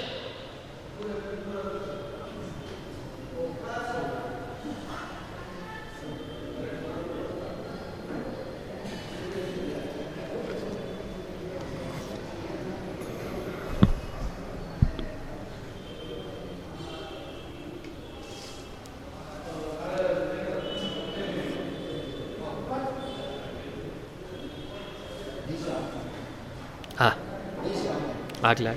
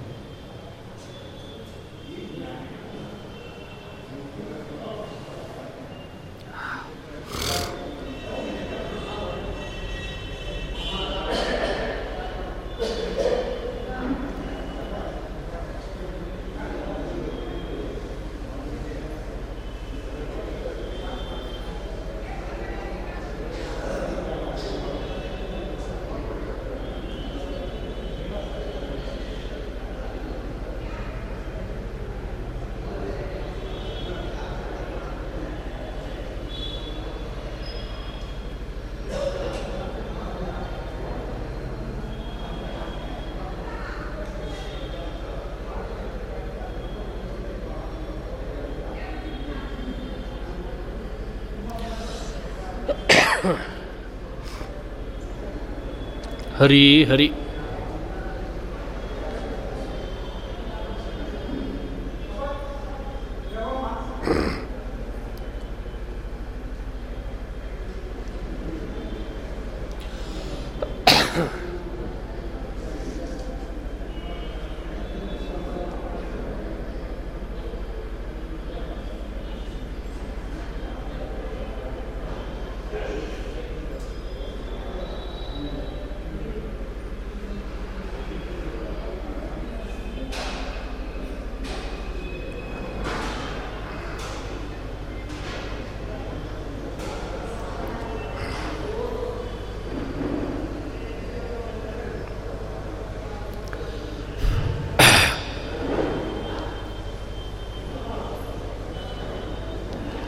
ಮಹಾಭಾರತದ ಮತ್ತೊಂದು ವೈಶಿಷ್ಟ್ಯವನ್ನು ಚಿಂತನೆ ಮಾಡ್ತಾ ಇದ್ವಿ. ಸಾಕಷ್ಟು ಜನ ಶಿಷ್ಯರೆಲ್ಲ ಋಷಿಮುನಿಗಳು ವೇದವ್ಯಾಸರ ಬಳಿ ಕುಳಿತಾಗ ಶಿಷ್ಯರಿಗೆ ಅನಿಸ್ತಂತೆ. ಇಷ್ಟು ಗ್ರಂಥ ರಚನೆ ಮಾಡಿ ಕೊಟ್ಟಿದ್ದೀರಿ, ವೇದಗಳನ್ನು ವಿಭಾಗ ಮಾಡಿದಿರಿ ಮಹಾಭಾರತ, ಪುರಾಣ, ಬ್ರಹ್ಮಸೂತ್ರ. ಈ ಎಲ್ಲ ಗ್ರಂಥಗಳಲ್ಲಿಯೂ ನಿಮ್ಮ ದೃಷ್ಟಿಯಲ್ಲಿ ಅತಿ ಶ್ರೇಷ್ಠ ಯಾವುದು ಅಂತ ಕೇಳಿದ್ರು. ವೇದವ್ಯಾಸರ ಗುರುಗಳು ಇದು ಶ್ರೇಷ್ಠ ಅಂದರೆ ಶಿಷ್ಯರು ಒಪ್ಪಿಕೊಳ್ತಾರೆ. ಗುರುಗಳು ಹೇಳಿದ ಮೇಲೆ ಒಪ್ಪಿಕೊಳ್ತಿದ್ರು ಶ್ರದ್ಧೆಯಿಂದ. ಆದರೆ ವೇದವ್ಯಾಸರ ಹಾಗೆ ಹೇಳಲಿಲ್ಲ. ಹೇಳದೆ ಒಂದು ಕೆಲಸ ಕೊಟ್ರಂತೆ ಎಲ್ಲರಿಗೂ ಕೂಡ. ಎಲ್ಲ ಶಿಷ್ಯರನ್ನು ಕೂಡಿಸಿ ಏನೇನು ಗ್ರಂಥಗಳಿದ್ದಾವ ಆ ಗ್ರಂಥಗಳನ್ನೆಲ್ಲ ತೆಗೆಸಿ ಇವುಗಳಲ್ಲಿ ಏನು ವಿಷಯ ಅದರಲ್ಲೇನು ವಿಷಯ ಅದರಲ್ಲೇನು ವಿಷಯ ಅಂತ ಪಟ್ಟಿ ಮಾಡಲಿಕ್ಕೆ ಹೇಳಿದ್ರಂತೆ. ಎಲ್ಲ ಶುರುವಾಯಿತು. ಎಲ್ಲ ಪುರಾಣ ಆಯಿತು, ವೇದ ಆಯಿತು, ಎಲ್ಲದರಲ್ಲಿ ಶುರು ಮಾಡಿದ್ರು ಮಹಾಭಾರತನೂ ಆಯಿತು. ಇದೆಲ್ಲ ಮಾಡಿದ ಮೇಲೆ ವೇದವ್ಯಾಸರಂತಾರೆ ಈಗ ಹೇಳ್ರಿ ಯಾವ ಗ್ರಂಥ ಶ್ರೇಷ್ಠ? ಅಂದ್ರಂತೆ. ಈಗ ಯಾವ ಗ್ರಂಥ ಶ್ರೇಷ್ಠ ಅಂದಾಗ ಎಲ್ಲರ ಒಕ್ಕೊರಳಿನಲ್ಲಿ ಬಂದ ಒಂದೇ ಮಾತೇನು ಅಂದರೆ, ಈಗ ನಮಗೆ ಅರ್ಥ ಆಯ್ತು, ನೀವು ಯಾಕೆ ಹಿಂಗೆ ಕೆಲಸ ಮಾಡಿಸಿದ್ರಿ? ಅಂತ. ನಮಗೆ ಅರ್ಥ ಆಗಿದೆ, ಯಾವ ಗ್ರಂಥ ಶ್ರೇಷ್ಠ? ಅಂತ ಕೇಳ್ತಿದ್ದೀರಿ, ಮಹಾಭಾರತ ಶ್ರೇಷ್ಠ ಅಂತ ನಾವು ಒಪ್ಕೊಳ್ತೇವೆ, ಅಂತಂದ್ರಂತೆ. ಕಾರಣ ಏನು ಅಂದರೆ, ವೇದವ್ಯಾಸರು ಎಲ್ಲ ಗ್ರಂಥಗಳನ್ನು ವಿಷಯಗಳ ಅವಲೋಕನೆ ಮಾಡ್ರಿ ಅಂತ ಯಾಕೆ ಹೇಳಿದರು? ನೀವೇ ತುಲನಾತ್ಮಕ ಸಮೀಕ್ಷೆ ಮಾಡ್ರಿ ಅಂತಂದ್ರಂತೆ. ತುಲನಾತ್ಮಕ ಸಮೀಕ್ಷೆ ನಡೆಸಿದಾಗ ಗ್ರಂಥದ ಶ್ರೇಷ್ಠತೆಯನ್ನು ತಿಳ್ಕೊಳ್ಳೋದು ಬಹಳ ಸುಲಭ. ಮೌಢ್ಯದಿಂದ ಒಪ್ಪಗೊಳ್ಳೋದಲ್ಲ ಯಾವುದೋ ಅಂಧಾಭಿಮಾನ ಅಲ್ಲ. ಅದನ್ನು ಬೆಳೆಸಲೇ ಇಲ್ಲ ವೇದವ್ಯಾಸರು. ಸತ್ಯವನ್ನು ನೀವು ಕಂಡುಕೊಳ್ಳ್ರಿ ಅದಕ್ಕೆ ಮಾರ್ಗದರ್ಶನ ನಾ ಮಾಡ್ತೀನಿ. ಇಲ್ಲೇನು ವಿಷಯ, ಅಲ್ಲೇನು ವಿಷಯ ಅಲ್ಲೇನು ವಿಷಯ ನೀವೇ ನೋಡ್ರಿ. ತುಲನಾತ್ಮಕ ಸಮೀಕ್ಷೆ ಮಾಡಿದ್ರಿಂದ ಆಗ ಅತಿ ಶ್ರೇಷ್ಠ ಅಂತ ಹೊರಬಂದಂಥ ಗ್ರಂಥವೇ ಯಾವುದಾಗಿದೆ ಅಂತದೆ ಮಹಾಭಾರತ ಅಂತಾರೆ. ತುಲಾ ಮಾರೋಪಿತಾಪುರ ತುಲಾ ಮಾರೋಪಿತಾಪುರ ಈ ಈ ಪ್ರಮಾಣ ಸ್ಪಷ್ಟವಾಗಿ ಈ ಕಥೆ ನಡೆದದ್ದನ್ನು ಉಲ್ಲೇಖ ಮಾಡಿ ಹೇಳ್ತಾರೆ. ಕೆಲವರು ಈ ಕಥೆಯನ್ನೇ ತಿರುಚಿಬಿಟ್ಟಿದ್ದಾರೆ. ವೇದವ್ಯಾಸರು ತುಲನಾತ್ಮಕ ಸಮೀಕ್ಷೆ ಮಾಡಿದರು ಅಂತ ಹೇಳಲಿಲ್ಲ ಅವರು. ಪುರಾಣಗಳನ್ನು ಟ್ರಾನ್ಸ್ಲೇಟ್ ಮಾಡೋ ಸಾಹಸ, ತುಲಾ ಮಾರೋಪಿತ ಅಂತ ಇದೆ, ಇಲ್ಲ ಅಂತಲ್ಲ. ಅವ್ರೇನು ಮಾಡಿದರು ಅಂದರೆ ಒಂದು ತಕ್ಕಡಿನ ತರಿಸಿದ್ರಂತೆ. ನೋಡಿದ್ರು. ತಕ್ಕಡಿನ ತರಿಸಿ ಎಲ್ಲ ಗ್ರಂಥಗಳನ್ನು ಒಂದು ಕಡೆ ಇಟ್ಟರಂತೆ ಮಹಾಭಾರತವನ್ನು ಒಂದು ಕಡೆ ಇಟ್ಟರಂತೆ ತೂಗಿದ್ರಂತೆ ಮಹಾಭಾರತ ಜಾಸ್ತಿಯಾಗಿ ಕೆಳಗೆ ಹೋಯ್ತಂತೆ. ಯಾಕಂದರೆ ಪುರಾಣದಲ್ಲಿದೆ. ತಕ್ಕಡಿಯಲ್ಲಿ ಇಟ್ಟರು ಏನು ಹೇಳಬೇಕು ಹೇಳಿ. ಅರೆ ಒಂದು ಗ್ರಂಥದ ಮೌಲಿಕತೆಯನ್ನು, ಗ್ರಂಥದ ಅದ್ಭುತತೆಯನ್ನು, ವ್ಯಕ್ತಿತ್ವವನ್ನು ಚಿಂತನೆ ಮಾಡಬೇಕಾದ್ರೆ ತಕ್ಕಡಿಯಲ್ಲಿ ತಂದಿಟ್ಟರೆ ಪೇಜಸ್ಗಳು ಜಾಸ್ತಿ ಆಗ್ತವೆ ಭಾರ ಜಾಸ್ತಿ ಆದರೆ ಶ್ರೇಷ್ಠ ಅಂತಂದ್ರೆ ಏನು ಹೇಳೋದು ಆ ಪುರಾಣದಲ್ಲಿ ಶ್ಲೋಕ ಇದೆ ಅಂತ ಅದನ್ನು ಟ್ರಾನ್ಸ್ಲೇಟ್ ಮಾಡಿದ್ರೆ ಏನರ್ಥ? ಪುರಾಣ ರೂಪಕವಾಗಿ ಹೇಳ್ತಿರ್ತದೆ. ಅದಕ್ಕೆ ಪುರಾಣಗಳನ್ನು ಟ್ರಾನ್ಸ್ಲೇಟ್ ಮಾಡಬಾರ್ದು, ಜಾಸ್ತಿ ಯಾವಾಗಲೂ ತಲೆ ಕೆಟ್ಟು ಹೋಗ್ತದೆ. ಪುರಾಣಗಳ ಭಾವಾರ್ಥ ತಿಳ್ಕೊಳ್ಳೋದನ್ನು ಕಲಿಬೇಕು. ಎಸೆನ್ಸ್ ಬಹಳ ಮುಖ್ಯ. ಯಾವುದು ರೂಪಕಾಲಂಕಾರದಲ್ಲಿ ಹೇಳಿದೆ ಅದನ್ನು ನಾವು ಅರ್ಥೈಸ್ಕೊಳ್ಬೇಕು. ಎಂಥ ಅದ್ಭುತವಾಗಿ ವ್ಯಾಖ್ಯಾನ ಮಾಡ್ತಾರೆ. ಎಲ್ಲ ಗ್ರಂಥಗಳನ್ನು ತುಲನಾತ್ಮಕವಾಗಿ ಸಮೀಕ್ಷೆ ಮಾಡಿ, ಸ್ವತಃ ವೇದವ್ಯಾಸರ ಅಧ್ಯಕ್ಷತೆಯಲ್ಲಿ ಈ ಸೆಮಿನಾರ್ನಲ್ಲಿ, ಈ ವರ್ಕ್ಶಾಪ್ನಲ್ಲಿ ಸ್ವತಃ ವೇದವ್ಯಾಸರು ಎಲ್ಲ ಋಷಿಮುನಿಗಳ ಕೈಯಲ್ಲಿ ನೀವೇ ಹೇಳ್ರಿ, ನೀವು ಹೇಳ್ರಿ, ನಿಮಗೆ ಗೊತ್ತಾಗ್ತದಲ್ಲ ಈಗ ಯಾವ ಗ್ರಂಥ ಶ್ರೇಷ್ಠ ಅಂದಾಗ, ಒಪ್ಪಿಕೊಂಡ್ರಂತೆ ಮಹಾಭಾರತ ಶ್ರೇಷ್ಠ ಅಂತ ಒಪ್ಪಿಕೊಂಡ್ರಂತೆ. ಆರನೇ ಅಂಶ, ಏಳನೇ ಅಂಶ. ಮಹಾಭಾರತ ಶ್ರೇಷ್ಠ ಅನ್ನಲಿಕ್ಕೆ ವೇದವ್ಯಾಸರು ಕೊಡುವ ಮತ್ತೊಂದು ಕಾರಣ, ಶ್ರದ್ಧೆಯಿಂದ ಒಪ್ಕೋಬಹುದು ಒಪ್ಪಿಕೊಳ್ಳೇಬೇಕಾದದ್ದು. ಯಾವ ಗ್ರಂಥದ ನಾಮವನ್ನು ನಾವು ಸರಿಯಾಗಿ ವ್ಯಾಖ್ಯಾನ ಮಾಡಿಬಿಟ್ರೆ ನಮ್ಮೆಲ್ಲರ ಪಾಪವನ್ನು ಕಳೆಯೋ ಶಕ್ತಿ ಇದೆಯಲ್ಲ, ಆದ್ದರಿಂದಲೇ ಆ ಗ್ರಂಥ ಶ್ರೇಷ್ಠ. ಮಹತ್ವಾತ್ ಭಾರವತ್ವಾಚ ಮಹಾಭಾರತ ಮುಚ್ಯತೆ. ನಿರುಕ್ತಮಸ್ಯ ಯೋ ವೇದ ಸರ್ವಪಾಪೈ ಪ್ರಮುಚ್ಯತೆ. ಗ್ರಂಥ ಬಹಳ ಭಾರವಾಗಿದೆ. ಮಹಾಭಾರತ ಬಹಳ ಭಾರವಾಗಿದೆ. ಎರಡರಿಂದ ಗ್ರಂಥ ಭಾರ ಆಗ್ತದೆ. ಇಲ್ಲಿ ಭಾರ ಅನ್ನೋ ಮಾತಿಗೆ ವೇಟ್ ಅಂತ ಅರ್ಥ ಅಲ್ಲ. ವೇಟ್ ಬಹಳ ತುಂಬ ವಜನ್ ಬಹಳ ಇದೆ, ಆ ಅರ್ಥ ಅಲ್ಲ. ಶಬ್ದದಿಂದ, ಅರ್ಥದಿಂದ ಈ ಗ್ರಂಥ ಭಾರವಾಗಿದೆ. ಆದ್ದರಿಂದ ಈ ವ್ಯವಸ್ಥೆಯ ಅಭಿಪ್ರಾಯವನ್ನು ಯಾರು ಸರಿಯಾಗಿ ತಿಳಿತಾರೋ ಅವರ ಪಾಪಗಳೆಲ್ಲ ಕಳೆದು ಹೋಗ್ತದೆ. ಯಾವ ನಾಮದ ವ್ಯಾಖ್ಯಾನವೇ ನಮ್ಮ ಪಾಪ ಕಳೀತದೆ ಎಂದ ಮೇಲೆ ಆ ಗ್ರಂಥದ ಮಹತ್ವ ಎಷ್ಟಿರಬೇಡ. ಹೀಗಾಗಿ ನೋಡಿ, ಮಹತ್ವಾತ್ ಭಾರವತ್ವಾಚ. ಮಹಾಭಾರತ ಮುಚ್ಯತೆ. ನಿರುಕ್ತಮಸ್ಯ ಯೋ ವೇದ. ಸರ್ವ ಪಾಪೈ ಪ್ರಮುಚ್ಯತೆ. ಇದು ಮಹಾಭಾರತಕ್ಕಿರುವಂತಹ ಮಹತ್ತೊಂದು ಮಹತ್ತರವಾದ ಅಂಶ. ಎಂಟನೇ ಅಂಶಕ್ಕೆ ಬರೋಣ. ಮಹಾಭಾರತವೇ ಶ್ರೇಷ್ಠ. ಮಹಾಭಾರತ ವೇದಕ್ಕಿಂತಲೂ ಅತ್ಯುತ್ತಮ. ಮಹಾಭಾರತ ಪರಮೋಚ್ಚ ಪ್ರಮಾಣ. ಭಗವದ್ಗೀತೆ ಏನು ಹಾಗಾದರೆ, ಇಂಥ ಮಹಾಭಾರತದೊಳಗೆ ಅಡಕ ಆದದ್ರಿಂದ ಭಗವದ್ಗೀತೆಯೂ ಶ್ರೇಷ್ಠ ಅಂತ ಚಿಂತನೆ ಮಾಡಬೇಕಂತ. ಇಲ್ಲಿ ನಾವು ತಿಳ್ಕೊಳ್ಬೇಕಾದ ಎಂಟನೇ ಅಂಶ, ಮಹಾಭಾರತ ವಿಶ್ವರೂಪ ಆದರೆ ಭಗವದ್ಗೀತೆ ಕೃಷ್ಣ ರೂಪ ಶ್ರೀಕೃಷ್ಣನ ರೂಪ ಚಿಕ್ಕದಾಗಿ ಚೊಕ್ಕದಾಗೆ ಕಾಣ್ತಿತ್ತು. ದ್ವಾಪರದ ಕಾಲದಲ್ಲಿ ಎಲ್ಲರಿಗೂ ಕೂಡ. ಯಾವಾಗ ಅರ್ಜುನ ಅಪೇಕ್ಷೆ ಪಟ್ಟ, ತೋರಿಸ್ಬಿಡ ಹಾಗಾದ್ರೆ ನಿನ್ನ ವಿಶ್ವರೂಪವನ್ನು ಅಂತ ಆವಾಗ ತೋರಿಸ್ಬಿಟ್ಟ. ಹಾಗೆ ಭಗವದ್ಗೀತೆ ಚಿಕ್ಕದಾಗೆ ಕಾಣ್ತಾ ಇರ್ತದೆ. ನಾವದನ್ನು ಪಾರಾಯಣನೋ, ಪ್ರವಚನವೋ, ಅಧ್ಯಯನವೋ ಚೆನ್ನಾಗಿ ಮಾಡಲಿಕ್ಕೆ ಒಳಗೆ ಪ್ರವೇಶ ಮಾಡಿದ್ವಿ ಅಂತಾದಾಗ ಅದು ತನ್ನ ಮಹಾಭಾರತದ ವಿಶ್ವರೂಪವನ್ನು ತೆರೆದಿಟ್ಟುಕೊಳ್ಳುತ್ತದೆ. ಇಂಥ ಮಿರಾಕಲ್ ಮ್ಯಾಜಿಕ್ ಮಾಂತ್ರಿಕ ಶಕ್ತಿ ಇರುವ ಗ್ರಂಥವೇ ಅದು ಭಗವದ್ಗೀತಾ. ಅದನ್ನು ಚಿಂತನೆ ಮಾಡಬೇಕು. ಒಂಬತ್ತನೇ ಅಂಶ. ಮಹಾಭಾರತ ಇದೊಂದು ಕಮಲ. ಈ ಕಮಲದಲ್ಲಿ ಅಡಕವಾದ ಅತಿ ಸಾರವಾದದ್ದು ಎರಡು ಅಂತ ವ್ಯಾಖ್ಯಾನ ಮಾಡ್ತಾರೆ. ಜ್ಞೇಯಂ ಪಾಠ್ಯಂಚ ತದ್ವಯಂ. ಎಲ್ಲ ಗ್ರಂಥಗಳಲ್ಲಿ, ಎಲ್ಲ ಶಾಸ್ತ್ರಗಳಲ್ಲಿ ಶ್ರೇಷ್ಠವಾದದ್ದು ಮಹಾಭಾರತವಾದರೆ ಭಾರತೆ ಗೀತಿಕಾ ವರ ಅಂದಿದ್ದಾರೆ ಮಹಾಭಾರತದೊಳಗೂ ಅತಿ ಶ್ರೇಷ್ಠವಾದದ್ದು ಯಾವುದು ಅಂತ ತಿಳಿಸ್ತಾರೆ? ಭಗವದ್ಗೀತೆ ಶ್ರೇಷ್ಠ ಅಂತ. ಭಗವದ್ಗೀತೆ ಹಾಗೂ ವಿಷ್ಣು ಸಹಸ್ರನಾಮಗಳನ್ನು ಎಲ್ಲರೂ ಪಾರಾಯಣ, ಎಲ್ಲರೂ ಅಧ್ಯಯನ ಮಾಡಲೇಬೇಕಂತೆ. ಗೀತಾ ಸುಗೀತಾ ಕರ್ತವ್ಯ. ಕಿಮನ್ನೈ ಶಾಸ್ತ್ರ ವಿಸ್ತರೈ ಗೀತೆಯನ್ನು ಸಾರ್ವಕಾಲಿಕವಾಗಿ ಚಿಂತನೆ ಮಾಡ್ತಾ ಇರಬೇಕು. ಮಹಾಭಾರತ ಬಹಳ ದೊಡ್ಡ ಗ್ರಂಥ. ಅದರದ್ದು ಅತ್ಯಂತ ಶ್ರೇಷ್ಠವಾದ ಅಂಶಗಳೆಲ್ಲ ಸೇರ್ಕೊಂಡು ಬಂದಿರೋದೇ ಭಗವದ್ಗೀತೆಯಲ್ಲಿ. ಈ ಹತ್ತನೇ ಅಂಶದಲ್ಲಿ ನಿಮಗೊಂದು ಸಾಧಾರಣ ಸಾಮ್ಯವನ್ನು ತೋರಿಸ್ಲಿಕ್ಕೆ ಪ್ರಯತ್ನ ಪಡ್ತೀನಿ. ಮಹಾಭಾರತದ ಪರ್ವಗಳ ಸಂಖ್ಯೆ ಹದಿನೆಂಟು. ಭಗವದ್ಗೀತೆಯ ಪರ್ವಗಳ ಸಂಖ್ಯೆ ಹದಿನೆಂಟು.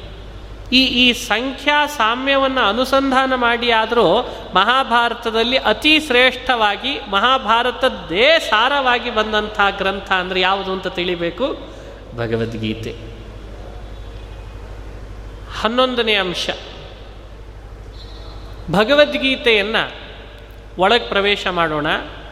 ಮಹಾಭಾರತದ ಬಗ್ಗೆ, ಭಗವದ್ಗೀತೆ ಬಗ್ಗೆ ಮೇಲ್ಮೇಲ್ ಪ್ರವಚನ ಮಾಡೋದು ಸಾಕಷ್ಟಿದೆ. ಹಾಸ್ಯಕ್ಕೆ ಒಂದು ಕಡೆ ಹೇಳ್ತಾರೆ ಕೆಲವರು, ಪ್ರವಚನಕ್ಕೇನಾದರೂ ಸಬ್ಜೆಕ್ಟ್ ಕೊಟ್ಟರೆ ಟೈಟಲನ್ನೇ ಒಂದು ನಾಲ್ಕು ದಿವಸ ಹೇಳಿಬಿಟ್ರೆ ಆಯಿತು. ಟೈಟಲ್ ಪಂಡಿತ, ಕೆಲವರು ಇಂಡೆಕ್ಸ್ ಪಂಡಿತ, ಇಂಡೆಕ್ಸ್ ಇಟ್ಕೊಂಡು ಹೇಳ್ಬಿಡೋದು. ಇದರೊಳಗೆ ಇದು ಬಂದಿದೆ, ಅದರೊಳಗೆ ಅದು ಬಂದಿದೆ ಅದು ಬಂದಿದೆ, ಮುಗಿದೋಯ್ತು. ಇಂಡೆಕ್ಸೇ ಟೈಟಲ್ಲೇ ಪ್ರವಚನ ಆಗಿಬಿಟ್ರೆ ವಿಷಯ ಏನಿಲ್ಲೇ ಇಲ್ಲ ಒಳಗಡೆ ಏನಿದೆ ಅಂತ ಇಲ್ಲೇ ಇಲ್ಲ. ಕೆಲವು ರೆಫರೆನ್ಸು ಅಲ್ಲಿ ಬಂದಿದೆ, ಇಲ್ಲಿ ಬಂದಿದೆ, ಬಂದು ಮುಂದೇನು ಬಂದಿದೆ, ಅದು ಉಪಯೋಗ ಇಲ್ಲ. ಒಳಗೆ ಸ್ವಲ್ಪ ಪ್ರವೇಶ ಮಾಡೋಣ. ಭಗವದ್ಗೀತೆಯನ್ನು ಸಾಕಷ್ಟು ಜನ ಕೇಳ್ತಿರ್ತಾರೆ. ಭಾಳ ಮಾತನಾಡೋದು ಬೇಡ. ಭಗವದ್ಗೀತೆಯ ಒಳಗಿರುವ ಸಾರವನ್ನು ಒಂದು ಮಾತಿನಲ್ಲಿ ಹೇಳ್ರಿ. ಇದಕ್ಕೇನು? ಭಾರಿ ಕಷ್ಟ ರೀ. ಯಾಕಂದರೆ ಏಳ್ನೂರು ಶ್ಲೋಕ ಇದೆ. ಅರ್ಥ ವಿಪರೀತ ಇದೆ ಸಿಕ್ಕಾಪಟ್ಟೆ ಅರ್ಥ. ಮಹಾಭಾರತದ ಒಂದು ಶ್ಲೋಕಕ್ಕೆ ಅಗ್ದಿ ಕಡಿಮೆ ಅಂದರೆ ಹತ್ತರ್ಥ ಅಂತೆ. ವಿಷ್ಣು ಸಹಸ್ರನಾಮದ ಒಂದು ನಾಮಕ್ಕೆ ಅಗ್ದಿ ಕಡಿಮೆ ಅಂದರೆ ಅಗ್ದಿ ಕಡಿಮೆ ಅಂದರೆ ಎಷ್ಟರ್ಥ? ನೂರರ್ಥ. ಹೀಗೆ ಪ್ರಮಾಣಗಳಲ್ಲೇ ಹೇಳ್ತಾವೆ. ಹಾಗಾದರೆ ಭಗವದ್ಗೀತೆ ಮಹಾಭಾರತದ ಒಳಗೆ ಅಡಕವಾದ ಒಂದೊಂದು ಶ್ಲೋಕಗಳಿಗೆ ಅಗ್ದಿ ಕಡಿಮೆ ಅಂದರೆ ಎಷ್ಟು ಅರ್ಥ ಇರಬೇಡ. ಅದಕ್ಕೂ ಹತ್ತರ್ಥವೇ. ವೇದಗಳಿಗೆ ಮೂರರ್ಥ ಮಹಾಭಾರತದ ಪ್ರತಿ ಶ್ಲೋಕಕ್ಕೂ ಹತ್ತರ್ಥ ಇದೆ ಅಗ್ದಿ ಕಡಿಮೆ. ಈ ವಿಷಯಗಳನ್ನು ಚಿಂತನೆ ಮಾಡುವಾಗ ಸಾಕಷ್ಟು ಜನ ಕೇಳ್ತಾರೆ, ಅಲ್ಲಲ್ಲಲ್ಲಿ. ಭಗವದ್ಗೀತೆಯನ್ನು ಒಂದು ವಾಕ್ಯದಲ್ಲಿ ಉತ್ತರಿಸ್ರಿ. ನೋಡ್ರಿ. ಕರೋಡ್ಪತಿ ಪ್ರಶ್ನೆ ಇದು. ಅಲ್ವಾ? ಇದನ್ನು ಕೇಳಿಲ್ಲ ಅನ್ಸತ್ತ ಬುದ್ಧಿವಂತ. ಭಗವದ್ಗೀತೆಯಲ್ಲಿ ಹೇಳುವ ಅಂಶವನ್ನು ಒಂದು ವಾಕ್ಯದಲ್ಲಿ ಉತ್ತರಿಸಿ, ಏನು ಉತ್ತರ ಕೊಡಬೇಕು? ಸಮಗ್ರ ಭಗವದ್ಗೀತೆ, ಪ್ರವಚನ ಮುಂದೆ ಪ್ರಾರಂಭ ಆಗ್ತದೆ. ಏನು ಭಗವದ್ಗೀತೆಯಲ್ಲಿ ಹೇಳಿರುವ ವಿಷಯ ಏನು? ಒಂದೇ ವಾಕ್ಯದಲ್ಲಿ ಉತ್ತರಿಸ್ಲಿಕ್ಕೆ ಬರ್ತದ ಹೇಗೆ? ಒಬ್ಬ ಮಹಾನುಭಾವರು ಹೇಳ್ತಾರೆ ನಮಗೆ, ಸ್ಪಷ್ಟವಾಗಿ ಚಿಂತನೆ ಮಾಡ್ತಾರೆ ಆಚಾರ್ಯ. ಸ್ವವಿಹಿತ ವೃತ್ಯ ಭಕ್ತಿಯ ಭಗವದಾರಾಧನಮೇವ ಪರಮೋ ಧರ್ಮ ತದ್ವಿರುದ್ಧ ಸರ್ವೋಪಿ ಅಧರ್ಮ. ಇದೇ ಭಗವದ್ಗೀತೆಯ ಅಗ್ದಿ ಸಾರಭೂತವಾದ ಮಾತು. ಇವತ್ತು ನೆನಪಿಟ್ಟುಕೊಳ್ಬೇಕಾದ ಸಂಗತಿ ಇದೆ ನಾವು. ನಮಗೆ ವಿಹಿತವಾದ ವೃತ್ತಿಯಿಂದ, ಭಕ್ತಿಯಿಂದ ಭಗವಂತನನ್ನು ಆರಾಧನೆ ಮಾಡೋದೇ ಪರಮಧರ್ಮ, ಇದಕ್ಕೆ ವಿರುದ್ಧವಾದದ್ದು ಅಧರ್ಮ. ಭಗವದ್ಗೀತೆಯ ಸಾರ ಯಾರಾದರೂ ಕೇಳಿದರೆ ಈ ಉತ್ತರ ಕೊಡಬೇಕಂತ. ಒಂದು ವಾಕ್ಯದಲ್ಲಿ ಭಗವದ್ಗೀತೆಯನ್ನು ಉತ್ತರಿಸ್ರಿ ಅಂದರೆ ಇಷ್ಟೇ ಕೊಡಬೇಕಂತ. ನಮಗೆ ವಿಹಿತ ವೃತ್ತಿ, ಭಕ್ತಿಯಿಂದ ನಾವು ಮಾಡುವಂತಹ ಕರ್ತವ್ಯ ಕರ್ಮ ಅನುಷ್ಠಾನ, ಅದು ಭಗವದ್ ಆರಾಧನಾ ರೂಪವಾಗಿ ಅಂತ ಆಗಬೇಕು. ಇದನ್ನೇ ಪರಮಾತ್ಮ ಇಡೀ ಭಗವದ್ಗೀತೆಯಲ್ಲಿ ಹೇಳಿದ್ದಾನೆ. ಇದು ಸಾರ. ಆಚಾರ್ಯ, ಇನ್ನೊಂದು ವಾಕ್ಯ ಜಾಸ್ತಿ ಹೇಳ್ರಿ, ಪರವಾಗಿಲ್ಲ ಅಂದ್ರೆ ಏನು ಹೇಳಬೇಕು? ಮಹಾನುಭಾವರು ಬರೀತಾರೆ, ಹೀಗೂ ತಿಳಿಬಹುದು ನಾರಾಯಣ ದ್ವೇಷಿಗಳು, ಅವನ ಅನುಬಂಧಿಗಳು, ಅವರನ್ನು ನಿಗ್ರಹಿಸೋದೇ ಕ್ಷತ್ರಿಯರಿಗೆ ಪರಮಧರ್ಮ, ಅದಕ್ಕೆ ವಿರುದ್ಧವಾದದ್ದು ಅಧರ್ಮ. ಇದು ಭಗವದ್ಗೀತೆಯ ಸಾರ. ಹೀಗೊಬ್ಬರು ವ್ಯಾಖ್ಯಾನ ಇದು ಕೇವಲ ಕ್ಷತ್ರಿಯರಿಗೆ ಹೇಳಿದ್ರೋ ಅಂತ ಅನಿಸೋ ಹಾಗೆ ಈ ವಾಕ್ಯ ಇದೆ. ಜನರಲ್ಲಾಗಿ ಆಗಲಿಲ್ಲ. ಅದಕ್ಕೆ ನಾನು ಎರಡನ್ನೂ ನಿಮ್ಮ ಮುಂದೆ ಇಟ್ಟಿದ್ದೇನೆ. ನಾರಾಯಣ ದ್ವೇಷಿಗಳು ಅಂದರೆ ದೈವದ್ವೇಷಿಗಳು ದೈವದ್ವೇಷಿಗಳ ಸಹಾಯಕರು, ಅವರನ್ನು ನಿಗ್ರಹಿಸೋದೇ ಕ್ಷತ್ರಿಯರಿಗೆ ಪರಮಧರ್ಮ, ಅದಕ್ಕೆ ವಿರುದ್ಧವಾದದ್ದು ಎಲ್ಲವೂ ಅಧರ್ಮ ಅನ್ನೋ ಅಭಿಪ್ರಾಯವೇ ಭಗವದ್ಗೀತೆಯ ಸಾರ. ಇದು ಸ್ವಲ್ಪ ಇನ್ ಜನ್, ಜನರಲ್ ಆಗಲಿಲ್ಲ. ಅದಕ್ಕೆ ಇದನ್ನೂ ತಿಳ್ಕೊಳ್ರಿ, ಇಲ್ಲ ಅಂತಲ್ಲ. ಇದಕ್ಕಿಂತ ಅಭಿಪ್ರಾಯ ಜನರಲ್ ಆಗಿ ಹೇಳೋದಾದರೆ, ಸ್ವವಿಹಿತ ವೃತ್ಯ, ಭಕ್ತಿಯ, ಭಗವದ್ ಆರಾಧನಮೇವ ಪರಮೋ ಧರ್ಮ, ತದ್ವಿರುದ್ಧ ಸರ್ವೋಪಿ ಅಧರ್ಮ ಅಂತಂತಾರೆ. ಇದು ಭಗವದ್ಗೀತೆಯನ್ನು ಒಂದು ವಾಕ್ಯದಲ್ಲಿ ಉತ್ತರಿಸುವಂಥ ಅದ್ಭುತವಾದ ಶೈಲಿ. ಇದನ್ನು ನಮಗೆ ಚಿಂತನೆ ಮಾಡ್ತಾರೆ. ಎಲ್ಲರೂ ಮಾಡಬೇಕಾದದ್ದು ಇದೆ. ನಮಗೇ ಆದ ವಿಹಿತವಾದ ಒಂದು ವೃತ್ತಿ ಅಂತ ನಮಗಿರ್ತದೋ ಇಲ್ಲೋ? ಅದು ಪ್ರವಚನಕಾರರಿಗೆ ಗೊತ್ತಿಲ್ಲ. ಅವರ ವೃತ್ತಿ ಏನು ಅಂತ. ಇಲ್ಲಿ ಕೂತವ್ರು ಹೇಳ್ತಿರ್ತಾರೆ, ನಾಲ್ಕು ಗಂಟೆಗೆ ಹೇಳ್ಬೇಕಾ? ನಾಲ್ಕಕ್ಕೆದ್ದು ಸ್ನಾನ ಮಾಡಿ, ಪೂಜಾ ಮಾಡಬೇಕಾ? ಆಫೀಸ್ನಿಂದ ರಾತ್ರಿ ಬರೋದೇ ಒಂದು ಗಂಟೆಗೆ. ನಾಲ್ಕಕ್ಕೆ ಅಂತ ಹೇಳ್ತಾನೆ? ಅದಕ್ಕೆ ಭಗವದ್ಗೀತೆಯಲ್ಲಿ ನಿಮಗೆ ಒಂದು ಅಂಶ ಮುಂದೆ ನಾನು ಪ್ರವಚನ ಮಾಡೋದರಿಂದ ಸ್ಪಷ್ಟೀಕರಿಸ್ಬೇಕು. ಏನು ಅಂದರೆ ಸ್ವವಿಹಿತ ವೃತ್ಯ. ಅವರವರಿಗೆ, ಅವರಿಗೇ ತಿಳಿಪಡುವಂತಹ ಅವ್ರದ್ದೇ ಆದ ವಿಹಿತ ವೃತ್ತಿ ಇದೆ. ಅದು ಇನ್ನೊಬ್ಬರು ಹೇಳಲಿಕ್ಕೆ ಸಾಧ್ಯ ಇಲ್ಲ. ಅದಕ್ಕೆ ಆ ಶಬ್ದಗಳನ್ನು ಆಡ್ತಾರಂತೆ. ಮುಂದೆ ಎಲ್ಲೆಲ್ಲೆಲ್ಲೆಲ್ಲಿ ಸ್ವಧರ್ಮ, ಮುಂದೆ ಬರ್ತದೆ. ಸ್ವಧರ್ಮ ಅನ್ನೋ ಶಬ್ದ ಬರ್ತದೆ. ಸ್ವಧರ್ಮ ಅನ್ನೋ ಶಬ್ದಕ್ಕೆ ಪ್ರವಚನ ಮಾಡೋನಿಗೆ ಸ್ವಧರ್ಮ ಬೇರೆ. ಕೇಳುವವರಿಗೆ ಅವರವ್ರದ್ದೇ ಆದ ಸ್ವಧರ್ಮಗಳು ಬೇರೆ. ಕೇಳುವ ಹೇಳುವವರಷ್ಟೇ ಅಲ್ಲ, ಇಡೀ ಅನಂತ ಜೀವರಾಶಿಗಳಲ್ಲಿ ಅವರವರಿಗೆ ಆದ ಸ್ವಧರ್ಮ. ಅದು ಬೇರೆಯವರು ಮಾಡೋ ಹಂಗಿಲ್ಲ, ಅವರಿಗೆ ಅದು ಬಿಟ್ಟದ್ದಲ್ಲ, ಅದು ಅವರಿಗೆ ಸ್ವಧರ್ಮ ಇದು ಬಾಯಿ ಬಿಟ್ಟು ಎಕ್ಸ್ಪ್ಲೇನ್ ಮಾಡೋದಲ್ಲ. ಅದಕ್ಕೆ ಬಾಯಿ ಬಿಟ್ಟು ನಾವು ಹೇಳಲಿಕ್ಕೆ ಸಾಧ್ಯವಿಲ್ಲ. ತಿಳಿಸ್ಬಹುದು, ಅಂಥದ್ದು ಒಂದಿದೆ ಅಂದರೆ ಅದೇ ಯಾವುದದು? ಸ್ವಧರ್ಮ. ಅದು ಏನು ಅಂತ ನೀ ಗುರುತಿಸ್ಕೊಳ್ಳೋ, ನಾನು ಕೇಳಿದ್ರೆ ಏನು? ನೀನದನ್ನು ಗುರುತಿಸ್ಕೊ. ನಿನಗೆ ಯುದ್ಧನೋ, ನಿನಗೆ ವ್ಯಾಪಾರವೋ, ನಿನಗೆ ಸ್ಟೆಟಸ್ಕೋಪೋ, ಅಥವಾ ನೀನು ಗೌನ್ ಹಾಕ್ಕೊಂಡು ವಕೀಲಿಕೆ ಮಾಡ್ತೀಯೋ, ಅಥವಾ ನೀನು ಕೈಯಲ್ಲಿ ನೇಗಿಲು ಹಿಟ್ಟುಕೊಂಡು ಯೋಗಿ ಆಗ್ತೀಯೋ, ನೇಗಿಲೆ ಯೋಗಿ, ಅದು ನಿನಗೆ ಬಿಟ್ಟದ್ದು. ಅದು ನಿನಗೇ ಆದ ನಿನ್ನ ಸ್ವಧರ್ಮವನ್ನು ನೀನು ಗುರುತಿಸ್ಕೋ. ಅದು ನಿನಗೆ ಗೊತ್ತಾಗ್ತದೆ. ಆ ವಿಹಿತವಾದ ವೃತ್ತಿ ಅದನ್ನು ಬಿಡೋ, ಹಾಗಿಲ್ಲ.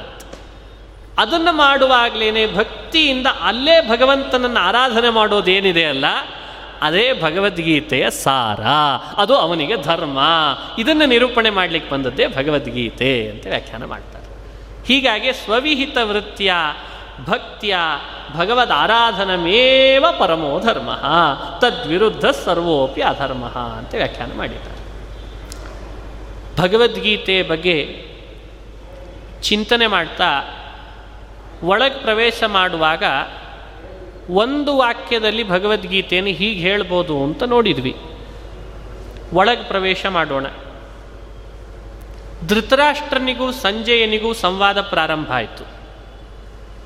ಅವರಿಬ್ಬರ ಸಂವಾದದ ನಡುವೆ ಅರ್ಜುನನಿಗೂ ಕೃಷ್ಣನಿಗೂ ಸಂವಾದ ಪ್ರಾರಂಭ ಆಯಿತು.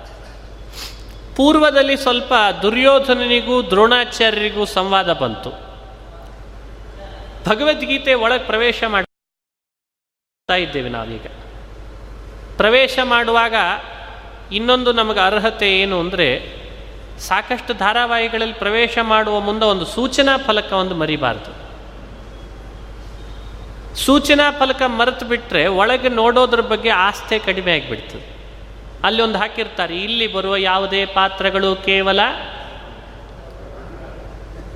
ಆದರೆ ತುಂಬ ಶ್ರದ್ಧೆಯಿಂದ ನೋಡ್ತೇವೆ ನಾವು.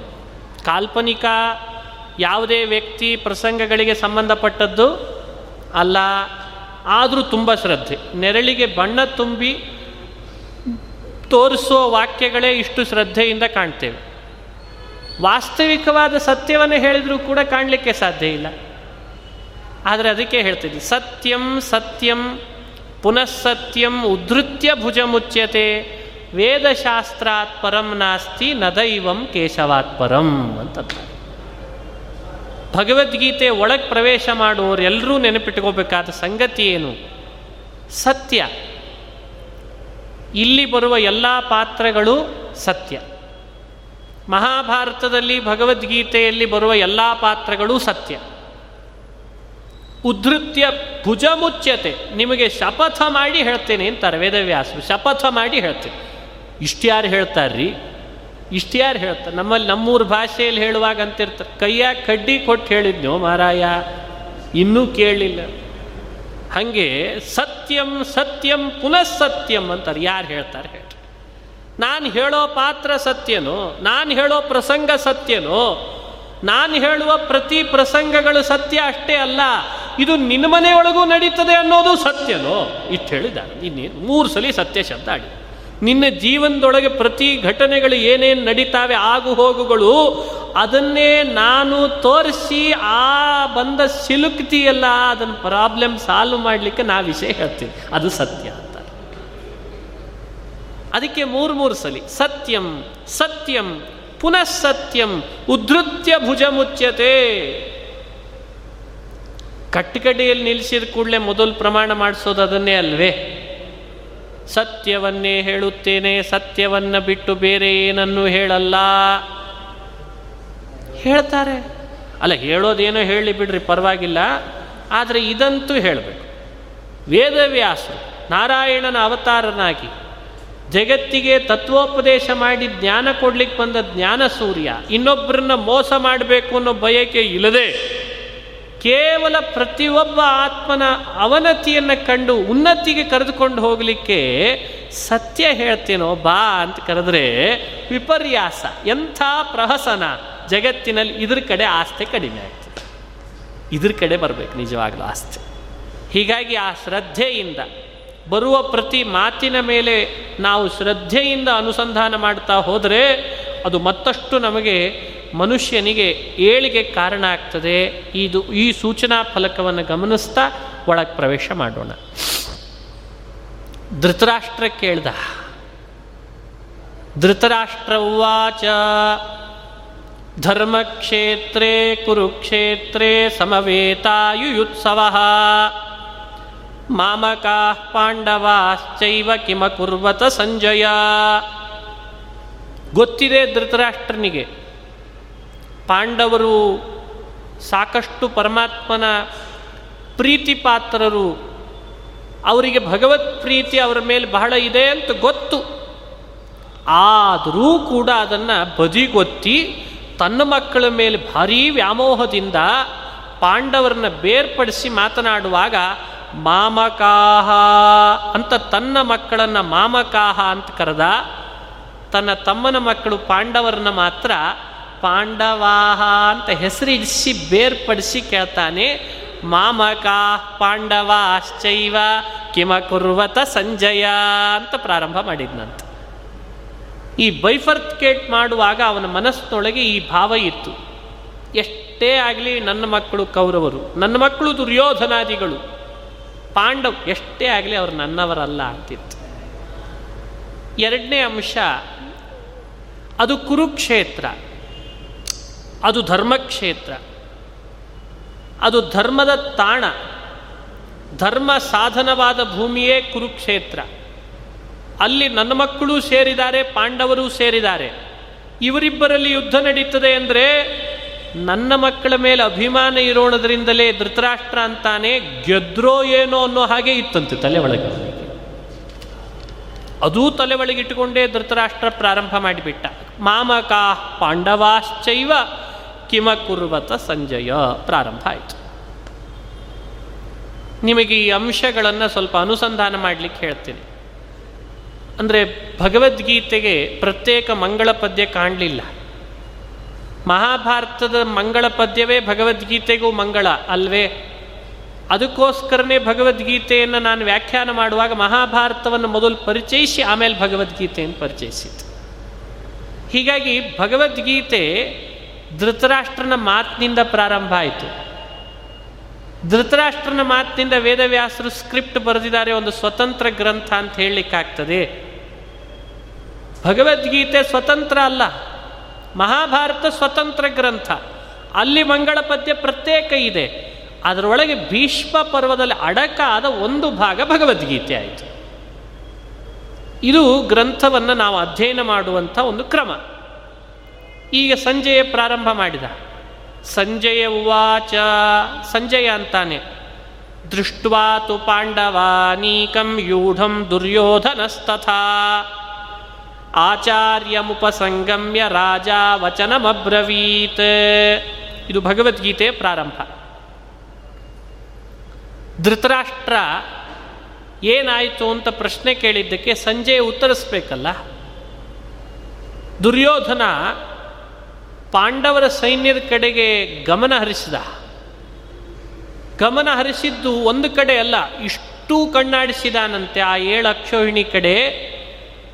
ಹತ್ತಿರದಲ್ಲಿ ದ್ರೋಣಾಚಾರ್ಯರ ಬಳಿಗೆ ಬಂದ ಮಾತನ್ನು ಆರಂಭ ಮಾಡಿದ ದುರ್ಯೋಧನ.